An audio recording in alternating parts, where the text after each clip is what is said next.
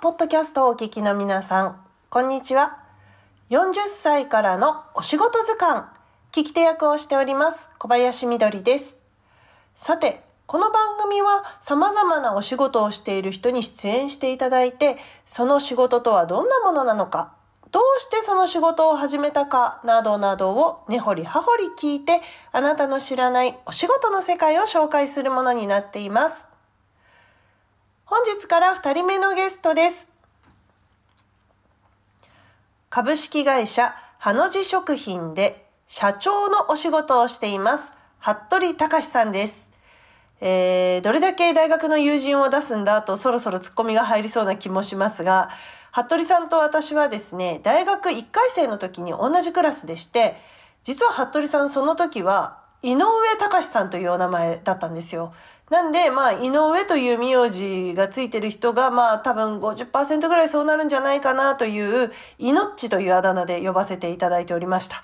なので、あの、今回のポッドキャストの中でもずっとイノッチイノッチと呼んでいますが、イノッチは服部隆さんのことです。えー、そうなんです。あの、服部さん、100年続くさつま揚げなどを作る練り物屋さんの長女とご結婚してですね、婿養子になって家業を継いだ婿社長さんなんですね。あの、私2022年から2022年か、半年ぐらい長野県に住んでいまして、その長野県の上高地の近くの畑の真ん中にある、まあ、ショッピングセンター、ショッピングモールで、夏、あの、命の作ったハの字の練り物を見つけまして、もう同級生がこんなところでこんな風に頑張っているっていうのを見つけてですね、ものすごいもう感動してしまったんですよ。もうおばさんなので、ちょっとその20年という歴史の重みをなんかすごく感じてしまいまして、もうそこでこのポッドキャストをやるときはぜひぜひもうちょっと一回この20年についての話を聞きたいなと思って今回ご出演をお願いした次第です。それでは40歳からのお仕事図鑑。お仕事名、株式会社、ハの字食品、社長。早速、スタートです。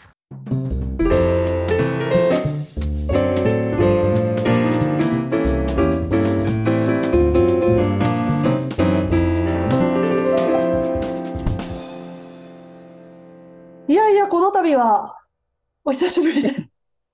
それもね、めっちゃ久しぶりやもんね。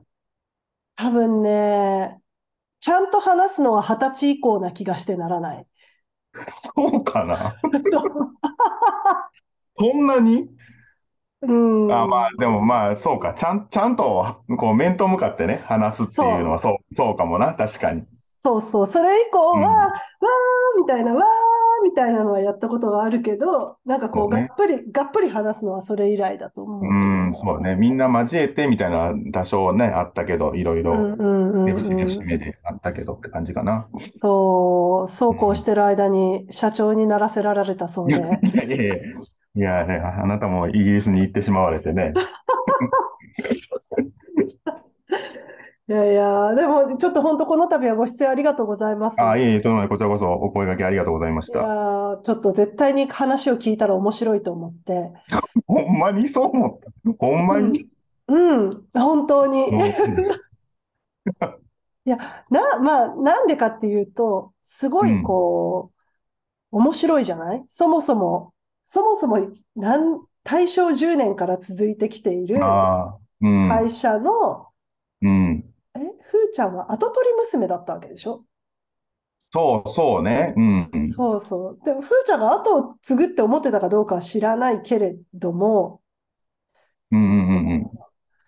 そもそもそういうプレッシャーがあったのかどうかとか、ほら、あの、いつも明るくてさ、面白いからさ、あんま感じ取ったことがないんだけど、そうで、うん、命と結婚していることは知って、え結婚したことは知っていて、付き合ってたことも知って、うんうんうんあ、結婚したんだって思って、命名字変えるんだ、服部にっていうところからの、そうね。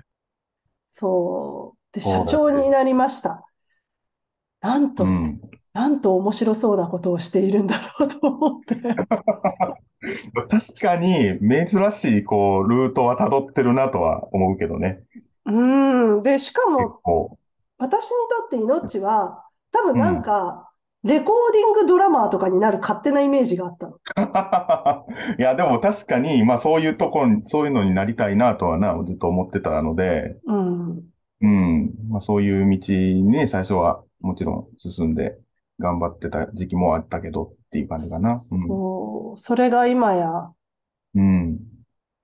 そして、まさかのあの長野の片田舎で再会する、そうね、あれすごいね。あれ、ほんまに。びっくりしたわ。こっちこっち。びっくりしたの、こっち。子供たちがおか、お母さんどうしたの？一体何があったの？みたいな。いこれ作ってる人がさ、みたいな。子供たちが驚くほどのリアクションやったんで。そう、あの、リアクション大きめだから。リアおーって感じ。で、周りの人全く知らないのに、それまでただの客だったはずの女がうん、急にうん。ハの字を見つけて、すいません、うんこれ私の友達が、友達が作ってるんです、みたいな。変なテンションで話しかけ出して、ね。そうう、ん。って、なんか知り合いなの？みたいな。私、もうすごい知り合いです、みたいな。確かにすごい知り合いやわな。そう。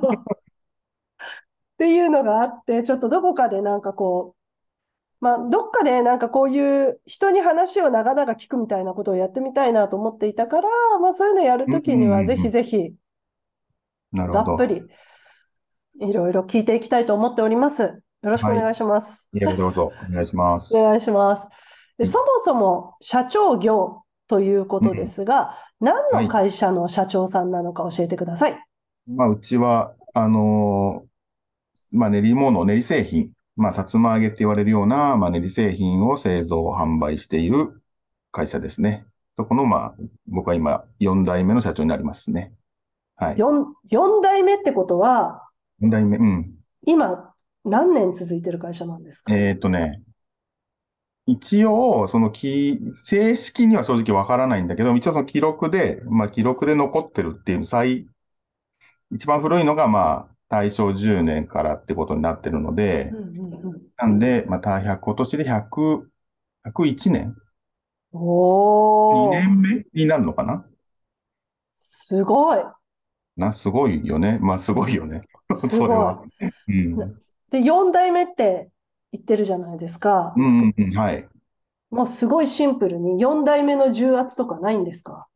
あ、もう、慣れちゃったかな。慣れちゃったかな。え、正直な、何年前に社長になったの？社長になったのは一昨年になった。一昨年、だから本当に、もう本当あのコロナがうんバッうん。と流行った時になったって感じかな。え、どっち先？コロナ先？社長先？えっとね、社長に、その世代、まあ事業を承継しましょうっていう話うんうんはその前からしていて、うんうん。で、まあ、その年だな、ぐらいかなっていうのはもう前々から話してたから、うんまあほぼその年になる、あの、交代するよっていうのは決まってたんだけど、うん。そこに来て、あの、コロナだったので、うん。もう、初年度がもう本当に、すごいスタートしたな、みたいな。どなんか本当に、ど、ど、どん底みたいなところから、スタートみたいな感じだったかな、イメイメージ的には。うん。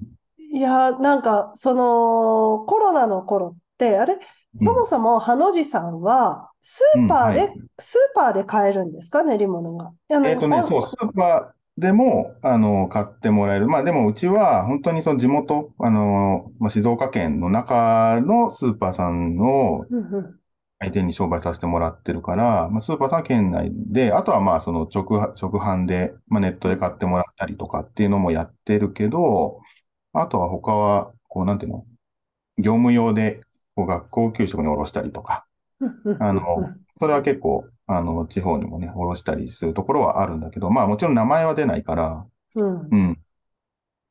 そう。なんかねで、勝手なイメージだけど、ほら、コロナって外食はね、結うんうんうん。構痛手を食らったイメージだけれども、逆にスーパーの売り上げとか伸びたんじゃないかなって、都会に住んでる人間はうん、うんうん思っていたんだけど、あそれでもやっぱう大打撃だった。そう。それは結構当たって、言ってくれてることは当たってて、スーパーは結構その時って調子が良かった。だからみんなこう、ね、家で食事するようになったから、うんうんうん、そういう家庭用の商材っていうのは、スーパー向けっていうのはすごく売れたんだけど、うん。結局、こう、なんていうのかな、その業務用でやってるものとかは、末端で使ってるお客さんが外食だったり、ああと観光系のお客さんだったりしたから、だからそこはもうほぼゼロに近い感じになっちゃったりしたし。うん。で、まだなんていうのかな、EC の方も、その時ってまだ正直恥ずかしながら整備が全然足りてなくて、うん。だからそっちの対応もちょっと遅れちゃって、うん。で、まあ直営店を、まあご存知かと思いますけど、商業施設に直営店を構えてたんだけど、まあそこも基本的に観光客のお客さんが相手だったから、うん。観光バスも次に1000台ぐらい来てたのが月に1台とか2台とかのあ来てたから、まあこれもちょっと一回引かなきゃダメかなとあ。思って、お店もその時は一回辞めたし、うん、まあそういうのがいろいろ相まって、スーパーさんは調子良かったけど、まあ全然他が全然厳しかったから、厳しいね、みたいな感じだいやったかな。ー、そっか、そうだよね。そのスーパーの消費が補填できるほど伸びたかっていうと、そういうわけでもない。そうだね。さすがにそうではなかったかな。うん。なかなか痺れますね、社長スタート。いやー、震えたよね。元としては本当ずっと震えてた気がする。だってさ、やっぱ4代目だから、それまでにしかも続いてきて、その3代目の顔も見ているわけだし、働き方とか、うん。こう、背負ってるものとかもあるのに、うん。変な話、自分のせいじゃないじゃん、コロナなんて。まあそうそうね。完全に外部環境なんでね、そこは。うんでも、多分、あのおじさん、命のやってるような仕事って、その政府の補填とかからはこぼれる仕事だよね。そうだね。うん。ギリギリこぼれるみたいな感じ。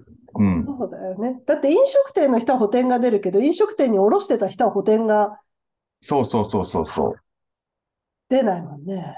うん。だから、なんだろう。あの、雇用関係のそういう補助みたいなところは、多少ね、こう、助けてもらえたところはあったけど、本当それぐらいかな。他のところはほとんどなかったから、もう自力でなんとかみたいなところが強かったかな。ああ、しびれる。じゃあ、社従業員もさ、うんたくさんいるのにさ。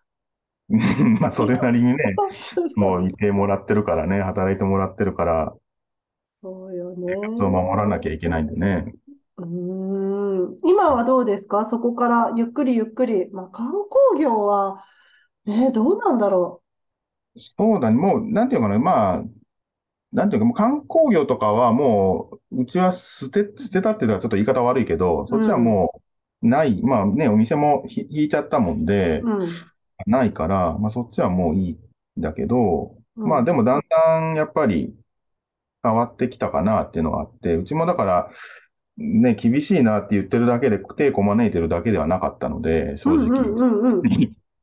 うん、まあそこから EC の整備しっかりやり出したりとか、うん、あと、まあ日本だとね、ほあの、ふるさと納税っていう仕組みがあるので、ううんん、まあそれを使う、使うっていうか、そこにうちも出すようにして、そっちで、こう、失った部分をカバーしたりとか、うん、あとは、まあ、ちょっと、売る販売先のちょっと販路をね、今、新しく開拓したりとかっていうのは、もう常々、ここ2年はやってきたかなっていう感じで、まあ、徐徐々になんとか、うん、戻ってきたかなっていう気はしてるけどね、今のところ。うん。ね、なんか意外でした。EC、私、多分コロナになる数年前に、うん。あのおじさんの練り物をネット注文して、うん。買ったことが、れたねうんそう、あった、そう、あったから、別にそんなに EC の整備ができてないとも思ってなかったんだけど、やっぱその、そこは足りてなかった。そうだね。やっぱ足りてなかった。圧倒的にこう、なんていうのかな、そっちにコストを割いてなかったなっていう、人も時間も割いてなかったなっていう感じかな。う。うんーん、まあもうやっぱ正直不十分ではあるんだけどう、んうん。ほ、ほぼ俺がやってるに等しいからね、そこの部分だけが。そうで、まあ、あもちろん、こう、社内に落としてくんだけど、うんうんうん。最初の入り口のところも全部、まあなんか気になっちゃうっていうのもあるけど、自分が。でやってて、まあ、正直ちょっと楽しいのもあるから、うんうんうんうん。あんま苦ではないんだけどね。うん。なんかだって結構そのネット販売を始めうん。てみ、見たけど撤退するみたいなそういう地方の食品、食品屋さんうって時々んうんいて、もうう単純ん。に手がうん。回らなくなったと。なんかたくさん売れるのは嬉しいけれども、うん。もうこうん。れ以上やるとお客さんが怒るぐらいの手の回らなさ加減が来て、うん。で、正直言って手間の割にそんなにスーパーで売るのと違う値段で売ってるわけでもないから、手間の割。にそんなにこう収入がドンって増えるわけでもなういじゃん。これん。だったら一個一個地元のスーパーさんで一個でも多く買ってもらった方がいいんだよみたいな人の声もど。よく聞くんだけうんど、うんでもそれで立て直せたっていうのはすごく素晴らしいことだと思う。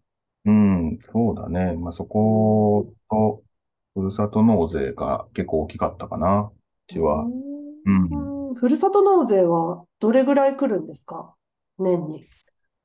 えっとね、おそれも結局、だからそのコロナになって、うん。なった年に始めたのかな、最うん初。うんうん。うん。で、結構初年度から割と商品の動きが良くて、うん。まあ、市の方も結構バックアップしてくれたりとかっていうのもあったんで、うん。もう本当に言われるがままにせっせこせっせこ愚直にやったんだけど、まあ俺、それは俺よりか、あの、空港の方がね、かみさんの方がすごい頑張って今もやってくれてるのうで、んうん。で、去年が、去年から今年にかけてがやっぱ一番多多いかな。ううんん。去年、まあ年末がね、ギリギリが、うんあの、うんになるんで、まあ本当にその駆け込みでバーって入ってくるのまでは全然さばききれなくて、うん本当につい最近まで発送のこう手配をずっとやってた感じなんで、まあそれは本当にありがたいなと思いながらうんやってました。うん。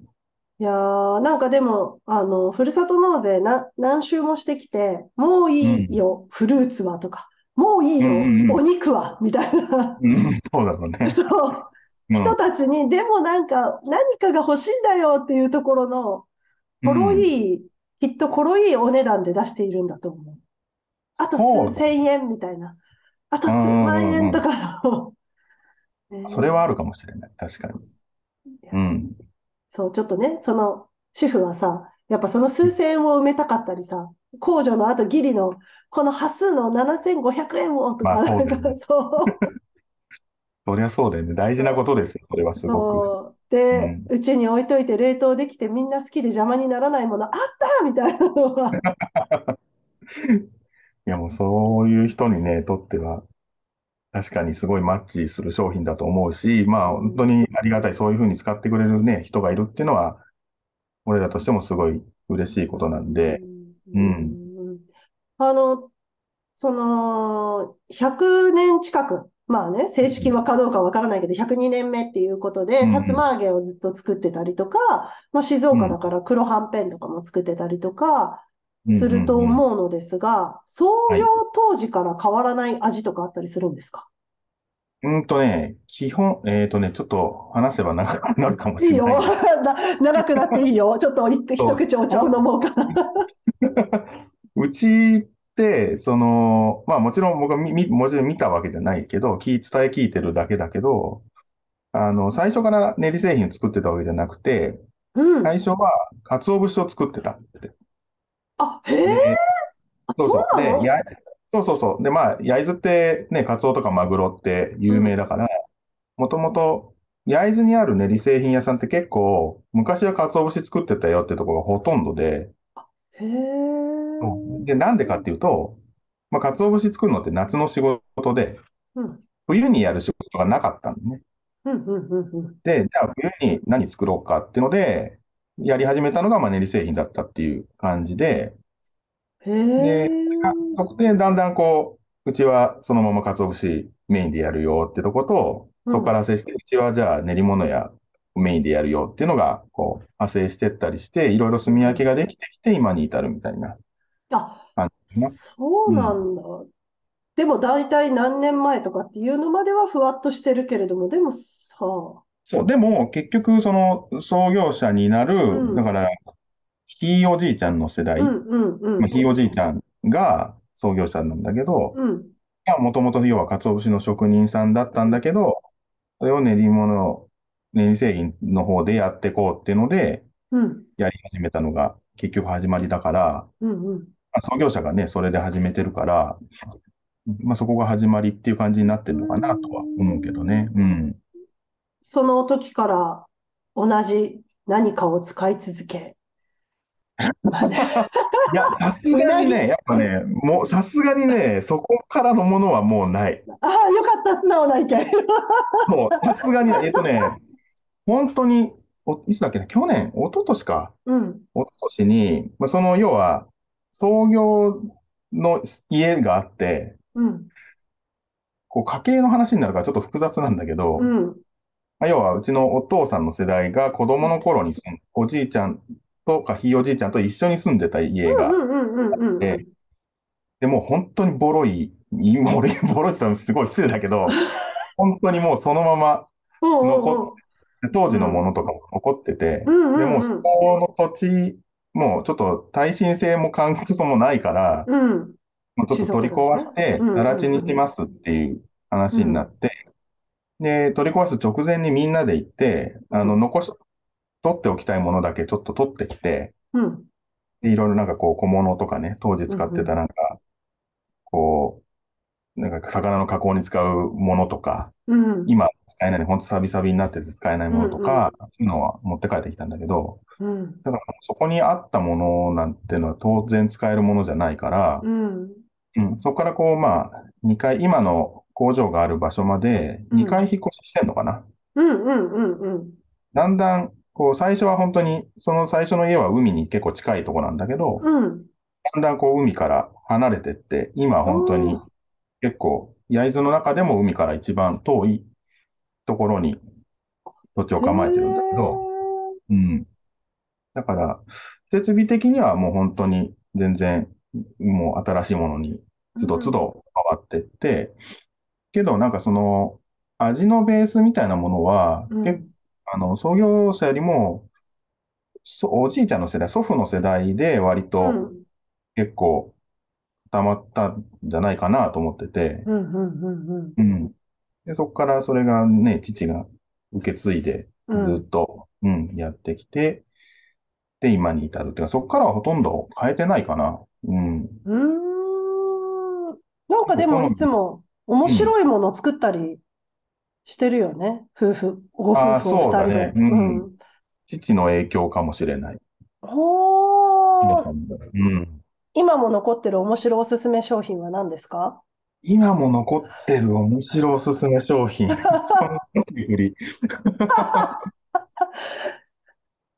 いやー、面白か。私ね、ネット見てて、全然味の想像がつかないおすすめの仕方を命がしている商品が一つございまして。あー、本当それは俺が下手ってことだな。いや、そう、は、進め方が。いやいやいやいや、蜂蜜蜂蜜かけたら美味しいよって書いてあって、美味しいのよ。いや、マジでマジで、本当に。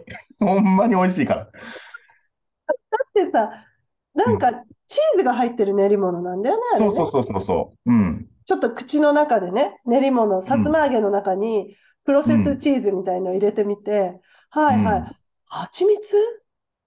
蜂蜜ってなるんだけど、絶対蜂蜜だから、本当に。あれみたいなこと？クワトロフォルマッチョのピザにああ、いいね。そういう感じ。蜂。蜜かけるみたいな。そうそうそうそうそう。本当それに。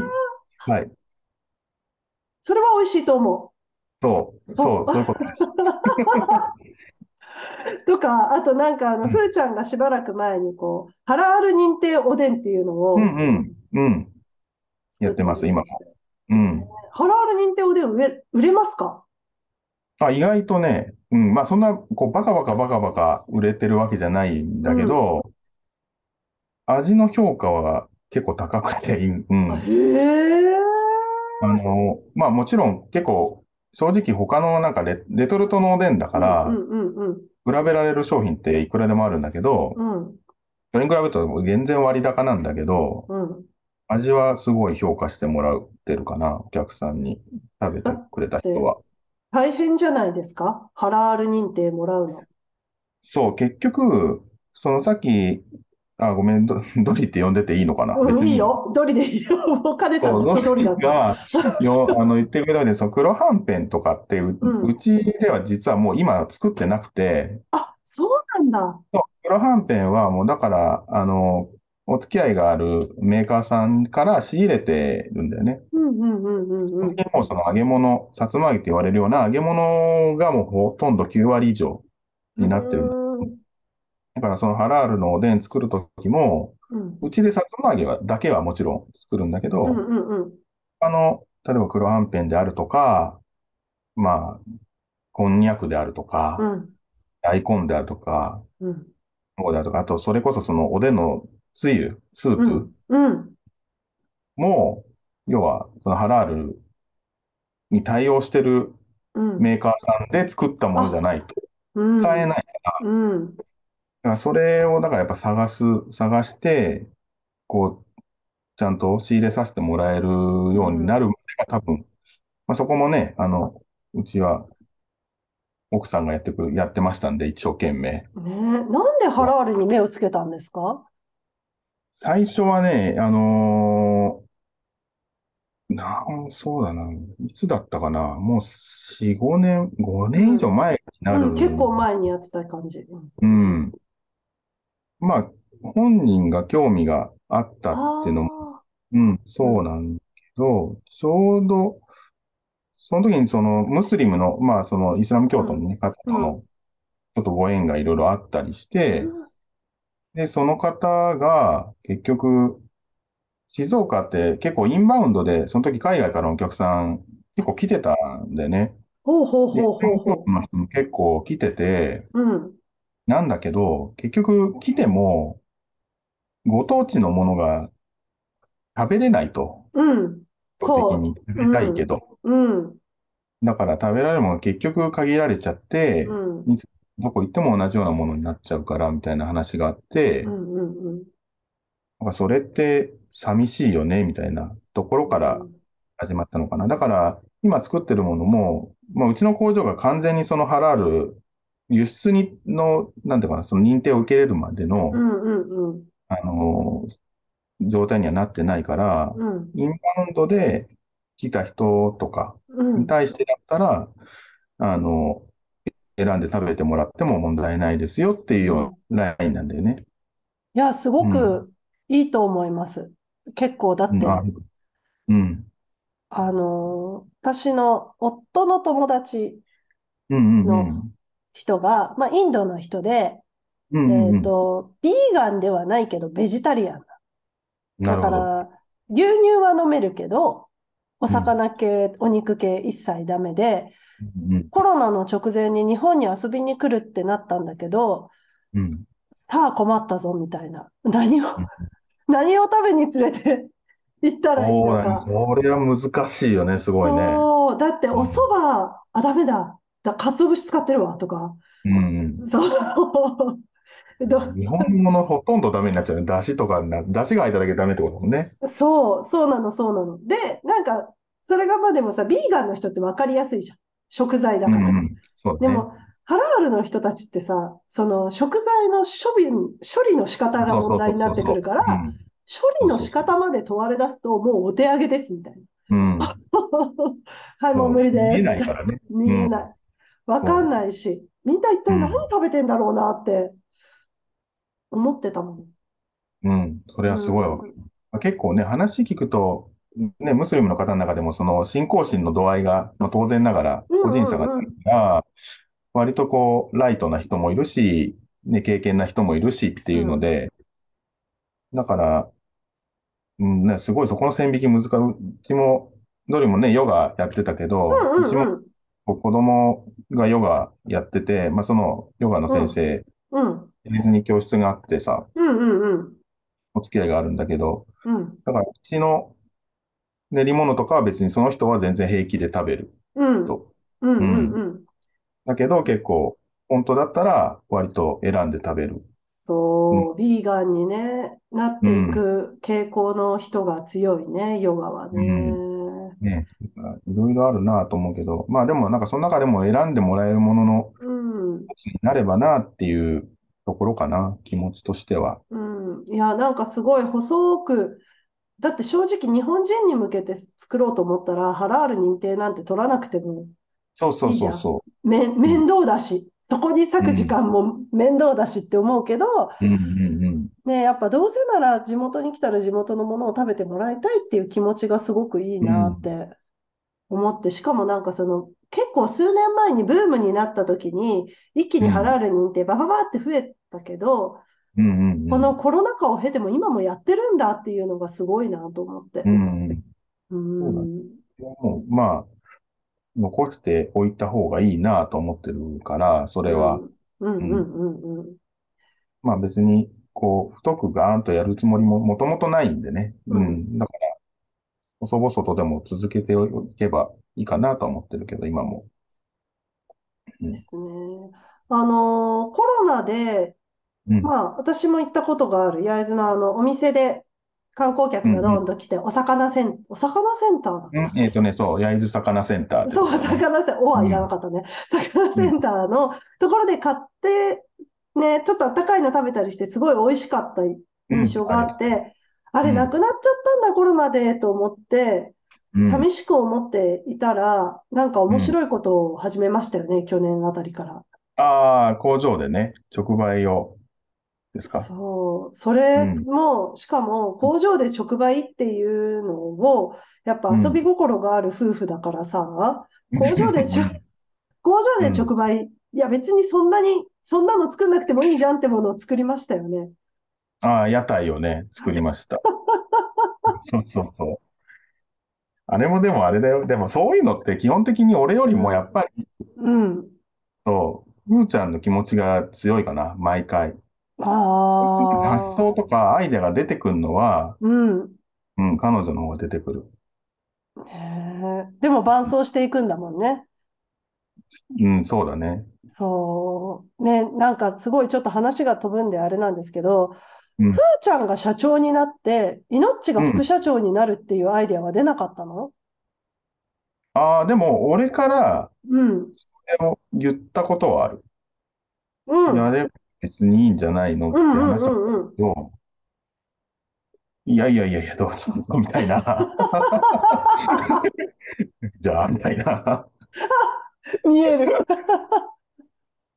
た感じだ。うん、だから、どんどん、やっぱり、ね、こう、まあね、名字変わって、お婿さんとしてね、入ってきたら、うんで、ね、その、もう家族もみんな、それでね、迎え入れてくれてるので、うん。だからやっぱり、その人を立てないのはまずいんじゃないかってみんな思ってくれてたのか、わからないけれど、なるほどね。うんまあね。逆にだからそこでもし俺が副社長で、うんね、ふーちゃんになってたら、うん。なんかあったのかって周りが思うかもしれないし、ああ、そっか。そううん、ね。大概的にわかんないけどね、こっちは全然いいと思ってても、うん。ね、周りがなんて思うかなっていうのはちょっと気にはなったけどね。うん。そうね。気遣いの夫婦だからね。うん君ら気遣いの人だか。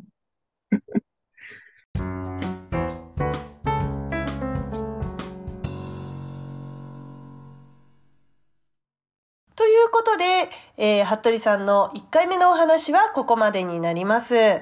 いや、あのーお婿さんで社長を引き継ぐっていうだけでもちょっとプレッシャーを感じるものなのに、社長になった瞬間にコロナがやってくる。でもなんかそこで手をこまねいてるだけじゃなくて、自分でこう EC サイトとか、ふるさと納税とかに一歩踏み出していくみたいなところがすごくこう、なんて言うんですかね。彼は話し方からもわかるように非常に真面目でコツコツやるタイプで、なんかそういうこう夫婦の姿みたいな、命の姿みたいなものが見えて、あなんかいいなぁと心から思いました。ハラールのおでんを作っていくっていうのも、やっぱそんなたくさん売れるものじゃないけれども、せっかく来た人に地元のものをっていう優しさがすごい溢れているんですよね。えーじゃあ、次回なんですけれども、そんな命がどうしてそこで働くことになったのか。まあ、お婿さんとして社長に入、社長になるっていう決断をしたのはどういったポイントだったのかということをお伺いしていこうと思います。えー、と、ポッドキャストでは皆さんからのメッセージお待ちしております。えー、っとですね、まあ、公式ホームページに載ってる私の SNS 系のダイレクトメールでもいいですし、Facebook で40歳からのお仕事図鑑の公式グループ作っておりますので、そちらね、あの、ちょっともしよろしければ入っていただいて、そこでぜひぜひメッセージをくだされば嬉しいです。では皆さん次回も楽しみにしていてください。それでは皆さん、今日もお疲れ様でした。